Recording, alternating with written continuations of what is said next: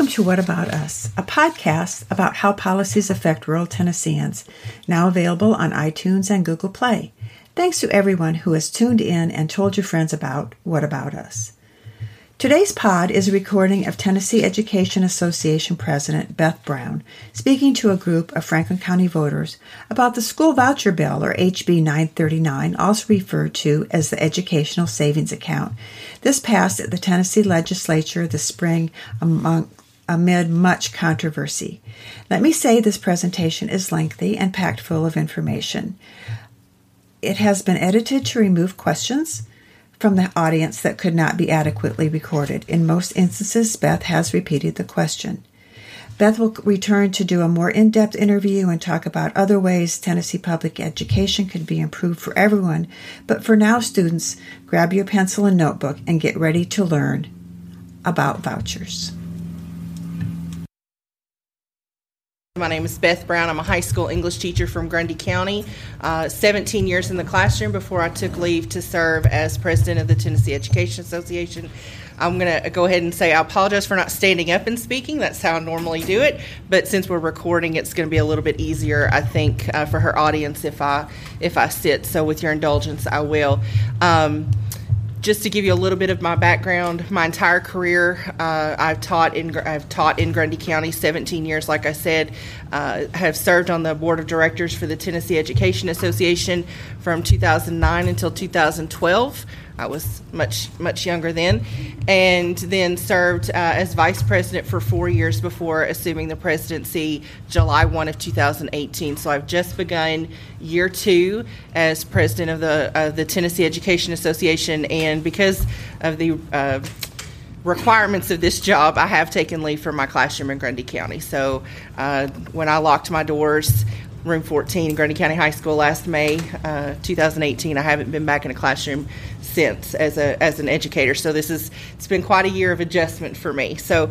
Um, and I will say, as a rural educator, I, I, certainly appreciate being here to talk with you all because I know that uh, rural districts have uh, some pretty interesting challenges that a lot of people, unless you live in a rural district, they can't understand. And so I've been able to take that perspective to the Capitol and talk with our legislators. So just to kind of give me a sense of who's in the room, um, play teacher a little bit. Uh, raise your hand if you are an educator or a retired educator. Oh, okay, that's good. Um, if you are a parent, okay. Uh, an aunt or uncle or, gra- or grandparent of a, of a student who's in school right now. Okay, and public ed supporter. Okay, so that that kind of that kind of helps me a little know who's in the room a little bit, and then also if you'll just take your hand, um, hold up five, and on a scale of one to five, just kind of show me your knowledge of of the voucher bill. Like five is you were following it rabidly, you know everything about it. One, you've heard the word, you're not really sure what it means. Zero, you this is this is your first foray into it. Okay.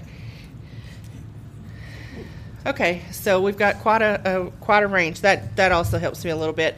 Um, so Sandra asked me to come and talk to you all about the ESA voucher bill that was passed, House Bill 939 um, that was passed this past spring. But I, I told her I'm going to kind of hit on a couple of different issues because uh, whether or not the general public realizes that they are all connected, and that is testing, charter schools, and vouchers.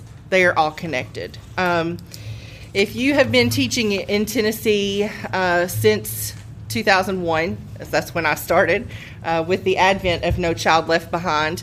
Um, you know, it's no child left untested. We we have a, a, we've had a serious shift in our public education system in Tennessee, where we have have shifted to a strong focus on standardized testing. Uh, so much so that in 2011 um, we overhauled the teacher evaluation system to include test scores.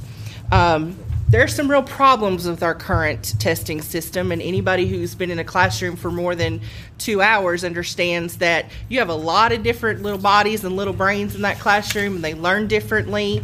And on any given day, uh, what they can demonstrate they know is, is, is quite different. And so we know that uh, the system that we have that is a summative one day snapshot of what our students um, can do is is totally flawed and accurate, and then that flawed data is used to label our students, label our educators, label our schools. Um, sometimes it's a it's a positive label, but most often it's a negative label.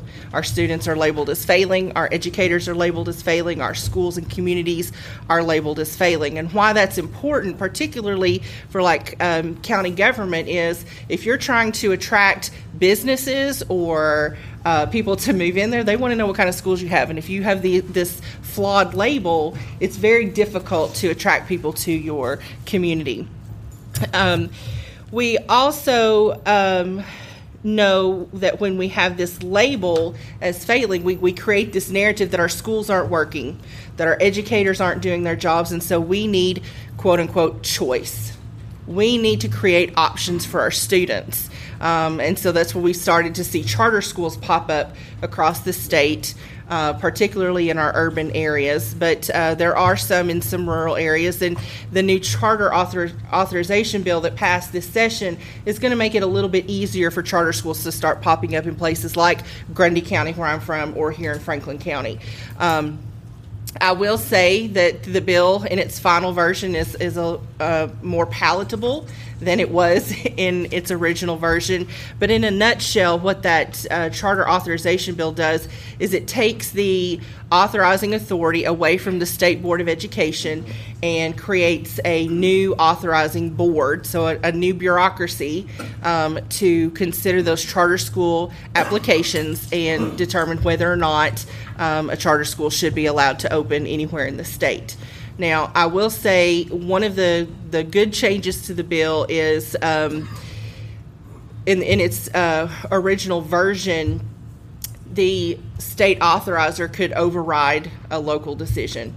So in, in Franklin County, if Franklin County um, Board of Education, the County Commission, they decided we do not want a charter school here, the state authorizing agent, they could have overridden the, the desires of the local. That has been taken out, and so um, it is going to go back to to the local somewhat. The local has to demonstrate that it's going to um, negatively impact the district, and if they can do that, which they anybody's going to be able to do because of the fiscal impact.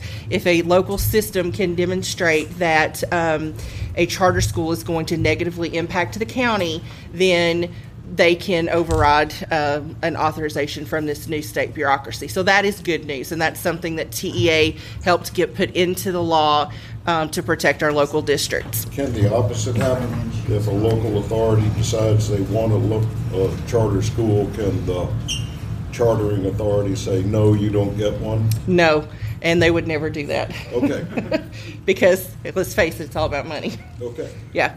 Um, but yeah, a local could decide, yes, we want it, and then that's going to be the end of it. Um, but if a local decides no, and the state our charter authorizer says yes, a local can um, demonstrate negative fiscal impact and then override the yes. So. Um, so that's just one guise of, of school choice. But the biggest one that we saw this year and the one that uh, was in the news the most was, of course, the ESA voucher bill. House Bill 939 was the final version that passed. Um, it saw many iterations. Um, it uh, it's interesting. I, th- I think that uh, despite all of the media surrounding this bill, there's still so many Tennesseans who have no idea that this bill passed. They have no idea what it means. They have no idea how it could impact their school district um, because some of you may realize this, but we had defeated um, voucher bills seven years in a row. Did y'all know that? So if you've been in education, you know that. Other people might not. But vouchers and voucher legislation is nothing new in Tennessee. We've just been able to defeat it every year uh, until this year. And there, there are a variety of reasons that that happened. Um, we had a new governor. We ha- have a new governor. We had uh, soon to be had a new um, Speaker of the House, uh, and he was instrumental in the passing of this bill. Um, but what was really kind of alarming to me as I was watching this, you know, left my classroom, have been working in Nashville, been over at the Capitol uh, almost every day during the session, uh, meeting with legislators, talking to them about it. What's really fascinating in a sad, disturbing kind of way is that at every stage of uh, the bill passage, it was a different version. So, uh, just to give you a little bit of background of the the system in place to consider bills at the Capitol, there's, you know, we've got the House, we've got the Senate. The Senate has one education committee. Uh, vouchers have always passed the Senate. It's always been in the House of Representatives where we've been able to stop it. And um, in the past, we've had t- uh, one full education committee, two subcommittees. This year, um, it seemed that the speaker needed to give a lot of gavels to his friends in the legislature. And so we had a lot more committees than we had had in the past. The full education committee uh, in the House of Representatives has 23 members. That's pretty significant. Um, and there were four subcommittees. Uh, of those 23? There, so one full House Education Committee, 23 members, and then those 23 members were divided into four different groups, so four different categories. Um, uh, but there was an entire committee dedicated, it was called uh, Curriculum and Innovation, which is really the voucher and testing committee. Um, so, in order to get a, a, the voucher bill passed, it had to go through several different steps. It had to go through the subcommittee. It had to go through the full committee. Um, anyway, it had to be heard heard on the floor, and then when the House version and the Senate version didn't gel, then they went to conference committee. Um, there was never uh, legislators never saw the same version of the bill twice, ever. And if you look online and, and you go back and look at the progress of that bill, they're like 17 different versions. It's ridiculous. Um, but the final bill that passed it did go through conference committee. Uh, if you're not familiar with conference committee, that's what happens when the House version of a bill passes and a Senate version passes, and they do not align. So it goes to a committee com- um, composed of representatives from the House and representatives from the Senate. They get together ostensibly to talk about it and hammer out a deal. What we saw is um, the morning of the conference committee. It was an 8:30 a.m. meeting, and um, a member of the the vice chair of the Senate Education Committee walked in with um, a 30-page bill, handed it out. They didn't even have time to read it, and then it was passed. Um, it was quite dreadful. Um, and then it went to the House floor, and they voted on it. They had not read it, voted on it, approved it that was the infamous uh, 49-49 vote. If you kept up with that, um, and then uh, this the Senate uh, concurred. So that's kind of how it passed. Um, let's talk about what's actually in it, what it does. House Bill 939, the ESA voucher bill. What does ESA stand for? Thank you. That's a good question. Uh, ESA, Education Savings Accounts. That's the new uh, supposedly, supposedly, excuse me, uh, more palatable name for vouchers. They're vouchers. Um, uh, but you know the, the, thing that's really interesting is that vouchers had tested so negatively in the population if you ask people two to one against vouchers in the state of tennessee and it didn't matter if it was rural suburban urban east middle west tennesseans hate them two to one um, but when they're relabeled education savings accounts, suddenly it seems like this new thing and it sounds happier in some way. Um, and so it was just a rebranding to make it more palatable. So the bill that ultimately passed, um, it is limited to two counties, uh, Davidson County, so Metro Nashville Schools, and Shelby County. Um, and what's really interesting about that is when the bill was first written, it applied to every county. Yeah. And in order to get rural legislators like mine um, to vote yes for it, they had to pull out all of the rural districts, all of the suburban, and it was initially limited to five urban locals. uh, are um, locals with a significant number of priority schools. Okay, so schools that uh, are not performing um, academically the way that they need to be or the way we would like for them to be. So it, w- it went from statewide down to these five districts. Um, and in order to qualify, you were going to have to attend a district that had a priority school. You didn't have to attend a priority school, but if you attended a district that had a priority school, then you would be eligible for the voucher. It's uh, was a de- it's a debit card, seventy three hundred dollars, and it um, was going to be sent to the families, and they could spend it how they how they uh, see fit on education. Um, trying to think what else. The income requirement was double the federal guidelines for po- the poverty level, so it was a very high threshold. Uh, so a family of four, if they were making like eighty-five thousand, ninety ninety thousand dollars, would be eligible for this voucher to help them afford. Uh, private school or education choice. So um, some of those things wound up changing. Um, the final version of the bill, uh, it's it, like I said, it's down to Metro Nashville and Shelby County, and that had to happen after the House vote because um, to get that 50th vote, to get someone who had voted no to switch his vote to yes, they had to promise to take Knox County schools out of the program. Um, so it is down to the two districts. It is still a $7,300 debit card. It is um, eligible to anybody in those districts uh, because they have the prior, they have priority schools. So you could have somebody who say is at Hume Fogg, one of the highest performing schools, ask for this voucher and then go use it for for private school. That is that's allowable in the law. Um, it is. Um, they did lower the income level, so it's not quite as high as it was, but it's still um, much higher than I'd say the average income is in Franklin County. It's certainly much higher than the average family income is in Grundy County. Um, so two districts, seventy-three hundred dollar debit card. It's sent to families um, for them to use for school choice. Um, the program is sold as not being damaging to our school districts. In fact, the governor said this is not going to hurt the school districts financially. This is going to be, in addition to, they're not going to lose BEP funds, which is their, our funding formula. It's how we get funds for our schools.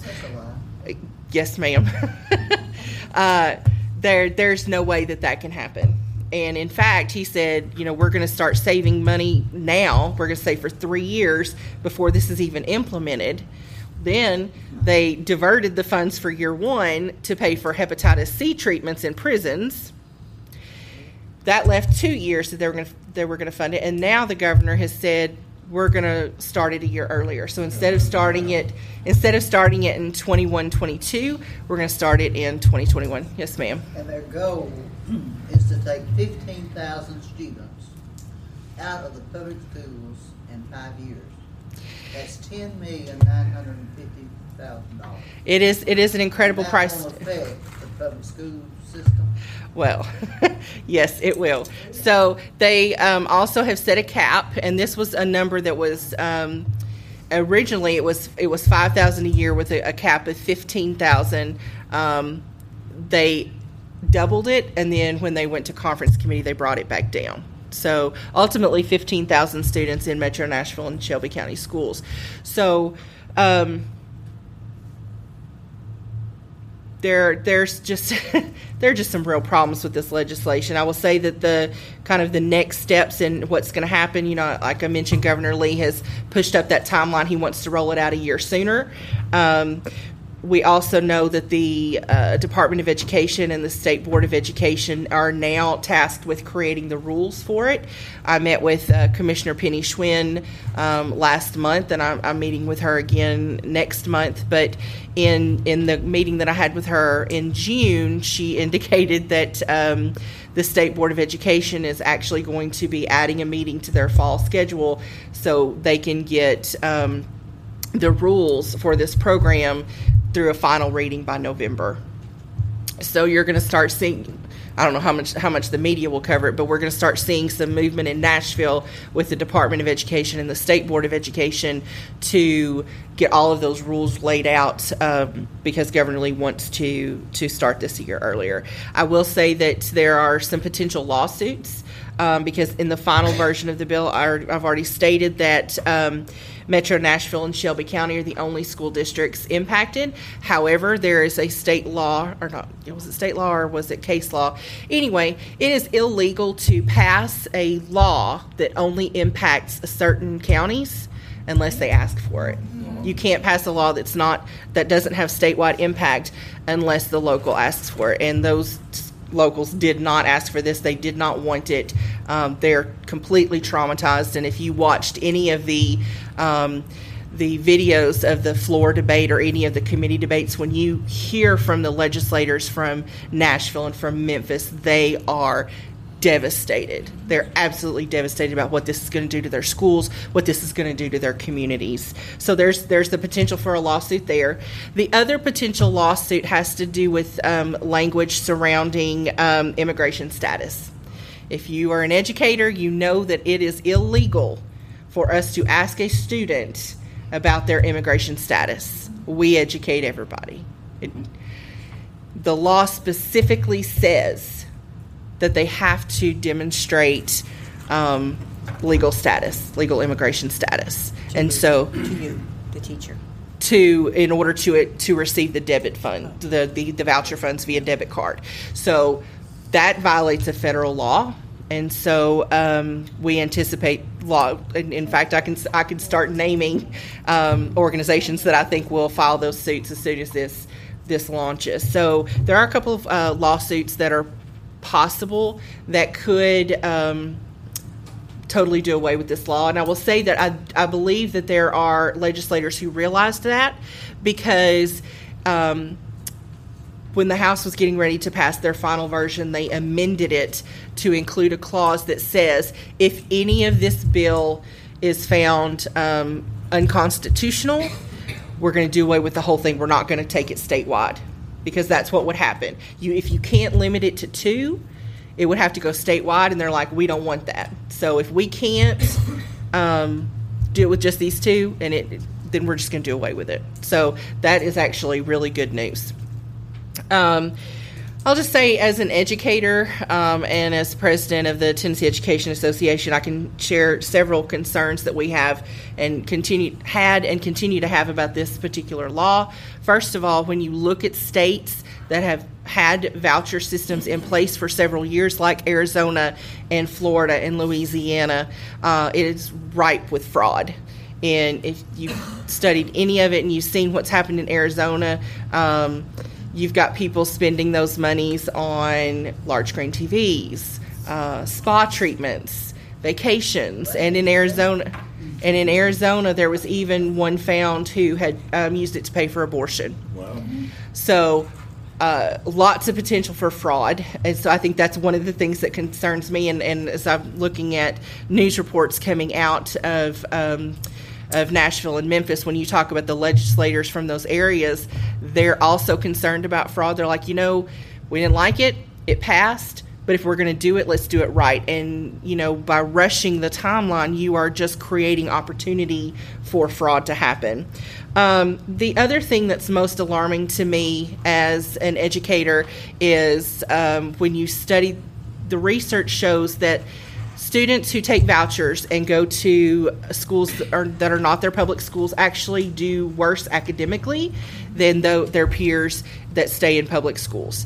And so um, when you've got a system that's ostensibly designed to help improve student academic achievement that's actually doing the opposite. I just don't understand why we want to bring this here to um, to Tennessee. And finally, uh, a, a, big concern I have, and, and I said this in one of my Facebook Live um, videos, the the day that it passed the Senate, um, before it went to conference committee, but the day that it passed the Senate, um, I, I said, what hurts me the most about all of the conversations that I've heard about this voucher bill, We've we've heard this narrative that students are failing, that teachers are failing, that schools are failing, and we've got to we've got to intervene. We've got to provide a good public education. There was never any conversation about what it is that's keeping our students from performing well academically. There's no discussion about adverse childhood experiences. There's no discussion about trauma informed instruction. There's no discussion about how uh, food insecurity and um, parents having uh, marital issues or having parents incarcerated or not having stable housing, how any of that is impacting our students. There was no conversation about that from anybody. None. And so we have this law that we're gonna we're gonna go in and, and save these poor children with this voucher, but we're not gonna treat the root cause. And let's be very frank, $7,300 is not enough to pay for private education. Yeah. So, what we're going to be doing is subsidizing private schools for families who can already afford it um, because the students who can't will not be able to pay for uniforms, will not be able to pay for transportation. You know, there are all these other costs related to it. And so, uh, all of these things really bother me about this law, but the, the biggest thing is we are not talking about what's hurting our kids and keeping them from be, being successful academically. And I think that that's the biggest failure of our General Assembly right now when it, it comes to passing education legislation. Um, I will say uh, one of the things that um, Miss Sandra included in her email she she talked about some things that she's heard legislators say. I've heard my legislators say it. Well, don't worry, this isn't going to affect Grundy County. I mean, he said that to me before he went and voted for it the first time, and then again the second time. Um, I've heard it from your legislator. I've heard it from a number of rural and suburban um, legislators. And like, don't worry, it's not going to affect our county. Well if we don't want it in our county, why would we inflict that on anybody else, first of all? And um, secondly, the conversation that I had with your legislator when this first started.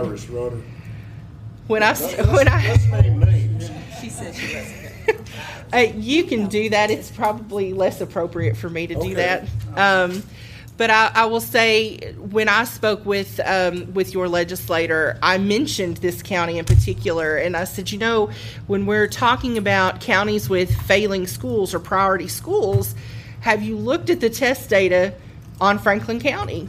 Because there are some schools that, if they're not already labeled as priority schools, they're on the verge. And with a flawed testing system, who knows? You could get up to five very easily. And so this the biggest thing um, I think we have to remember when we say this doesn't affect my county, this is the camel's nose under the tent. Absolutely.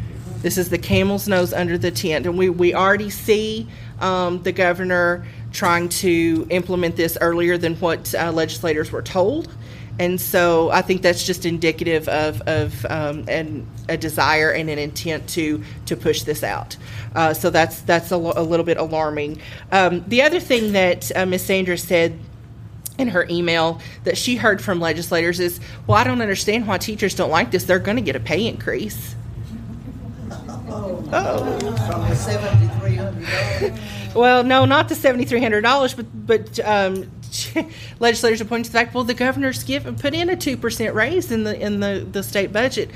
Well, yes, let's acknowledge that. Yes, the governor has has put money in for a raise, but let's let's also acknowledge some other things. First of all, it's a significantly less investment than our former governor, Bill Haslam who had unprecedented uh, investment in public education. Now, don't get me wrong, I'm not saying he was the be all end all and everything was wonderful, but he, uh, Governor Haslam, did invest significantly more in public education than what we're seeing now with our current governor. Um, I would also point to the um, Office of Research and Education Accountability report that came out the next to last day of the um, general session excuse me, the, the legislative session, and it um, verified everything that TEA had been saying to our our legislators.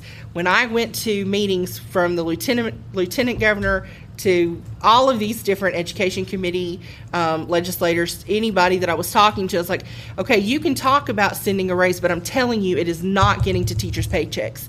I'm telling you that as a teacher in Grundy County, I can drive 40 minutes in any direction and get uh, between $4,000 and $10,000 raise and better benefits. And let's talk about why that's bad for our students. That's not Beth Brown being greedy. That's Beth Brown realizing that if you want to recruit and retain the best educators in your district, you've got to be able to make it a, an affordable career.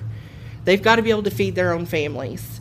And it's bad for kids when they have that constant churn, when they're getting new teachers every year, every other year. We know because there are a lot of educators in this room that we get better every year. Experience matters. Teaching is a craft and we get better as we practice it. And so when you have students who are having new teachers all the time, they're not getting the rich education experience that they could if they had a steady um, staff in their building. Um, and so the the OREA report indicated and, and verified what we had been telling that yes, you're sending the money down to local districts, but they're not getting the money to teachers' paychecks. And there are a variety of reasons for that. And I talked to the media about that quite extensively. First of all, um, you have a, a, broken funding formula. So the basic education plan formula, our BEP funding formula is broken. It only funds 70% of what a local district needs in order to operate. So in a district like mine, that's very large geographically, we have six elementary schools, one high school. The funding formula does not come near to what we need in order to keep those schools open. And so Grundy County, which has a, almost no tax base, is responsible for 30% of that. And they're taking this money that's coming down from the state, and instead of giving people raises, they are funding um, literacy coaches and the teaching positions and, and educational aid assistance and uh, positions that are not funded by the BEP. And it, it, just is what it is. And so when the OREA report came out, and uh, lo and behold, in the last five years, Grundy County has gotten a 0.3% raise, I said, I told you so. I told you so. Um, so legislators can can say yes, we're giving teachers a raise, and they should be happy. Um, but let's be really honest about those funds. First of all, the funding formula is completely inadequate, and secondly, um, there are all these other positions that are that we are having to fund where teachers aren't getting those raises, and he's the governor has not given as much as Haslam did. So.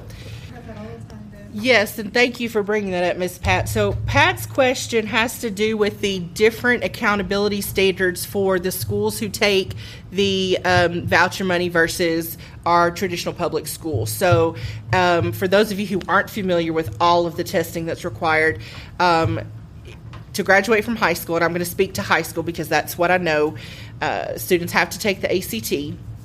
They have an end of course exam in um, English 1 and English 2. Used to be English 3, but we're down to English 1 and English 2. Used to have one in chemistry, that's been reduced. Um, history, biology, algebra 1, algebra 2, geometry. So there's a significant amount of testing um, in the elementary school English, math, science, and social studies but I couldn't tell you what specifically they are. Um, schools that accept these vouchers, there is no requirement that they have to do all of the testing that the public schools do. Oh. And there was an amendment. Uh, it was actually passed by um, a representative from West Tennessee, from the Arlington area. Um, he actually proposed an amendment that they would have to take the same tests. Uh, that uh, was originally put on the House version, but it was ultimately taken off. So um, the bill that passed says that the students will have to take the tests in English and math, but not social studies and science, and they don't have to take the ACT. So um, there, there was some discussion. Well, you're really comparing apples and oranges because if you're not accountable for the same testing, how can you say that they're providing a better education than what the public schools are providing? Right. Well, I am too, Miss Pat. So you're talking about Representative Bill Dunn from Knoxville, who was the sponsor, the House sponsor of the bill. Who was the House sponsor of the bill, um, and he's actually sponsored this bill many, many, many times. Um, but I, I there's never been any um, discussion about the families that are left. So he there's this idea that parents should have a choice, um, but really the choice is only for parents who can already afford choice, because those who are left, uh, they they don't have a choice. And so I think that that's one of the the big concerns that that I and, and that uh, TEA has about this bill is we are going to funnel all of this money into a very small population of students, and it's going to have irreparable harm on the students who are left behind because the monies that are going into this voucher program are not being spent on the students in the schools that are left in the district. And so you're going to have your um, students with the most challenges, your neediest students, are going to be left with few, lower incomes. I will say that there um, there was a legislator from Nashville who very bravely, I'm going to use one of my Grundy County colloquialisms, threw the skunk on the table in an education committee meeting. And he said, Let's really talk about what this is. You are targeting black and brown communities. Bingo. Say that that's what's happened in other states. That's what has happened in Arizona. In Arizona, 70% of the students who took vouchers, who take vouchers, are zoned for a high performing school. So we're going to provide vouchers for students who don't necessarily need them, and then the district is going to be less left with fewer resources for the neediest students. And I think that we have a real opportunity for those of you who didn't hear Miss Betty's comment. She's talking about wouldn't it be a better use of our funds if we invested the monies that are being diverted to this voucher program into programs that are actually working and can work for all schools? Um, and I think that that's one of the things that uh, TEA is most excited about a bill that we have been working on for several years. We finally got it passed this year. It's called a community schools bill. And what it, community school, transformational community schools are school models that bring parents in to help be decision makers. They provide um, wraparound services. So that's I know that's teacher lingo, but it's making sure that somebody's getting health care, vision care, things that we know have a negative or can negatively impact um, students if they're not receiving it. Um, that can help with community partners who can help with with food insecurity and things like that. So, to, so those are two really good questions. I will say the answer to your first one. I cannot spout off a bibliography, but I will be happy to um, send some resources to Miss Sandra. Um, I can send her links to those things. And but don't ask for it tomorrow. It'll give me at least till the. I've got a board meeting this weekend, so um, maybe give me till early next week. But I'll, I will. I've written myself a note to send that to her. And your other question, Miss Melissa, was about religious schools receiving these voucher funds. So the law, and I don't have it in front of me. The law says that. Um, there are certain there are categories of private schools, and that vouchers would be um, could be used at certain categories.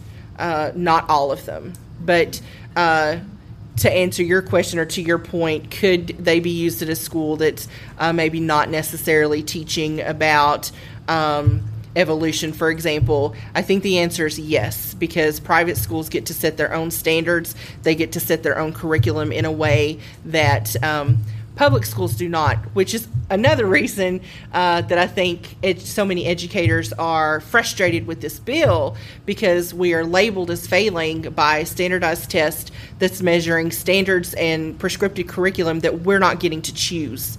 Um, we're being told we have to teach these things, we have to give this particular test, even if we don't think it's what's best for our students so that there's this narrative so that we can uh, so that people can come in and say see public schools are failing. Let's get rid of them. We just need to privatize everything. So there's uh, there's actually not a minimum score in order to graduate. However um, every 11th grade student has to take the ACT it is mandated uh, for graduation. It is a graduation requirement. Um, Colleges do not require well, some some colleges do. Some colleges uh, um, will take the prefer the SAT. So I'm not saying that students in private schools won't take those tests. They're just not required to. Oh, well, yeah, they're 100 like 100 kids. I mean, I teach more than that in a single day, you know. Um, But when you're talking about a program this scale, there will have to be a dedicated staff. Um, so that will be taking some of the funds. Yeah. So Miss Sanders' question is, what can we do now? This is passed. What do we do now? So that's actually a really good question.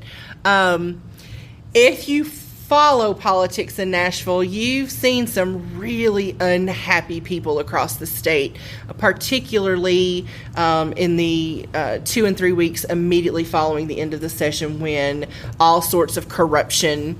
Uh, within our state government was exposed. Uh, we're about to see a special session called uh, to elect a new Speaker of the House.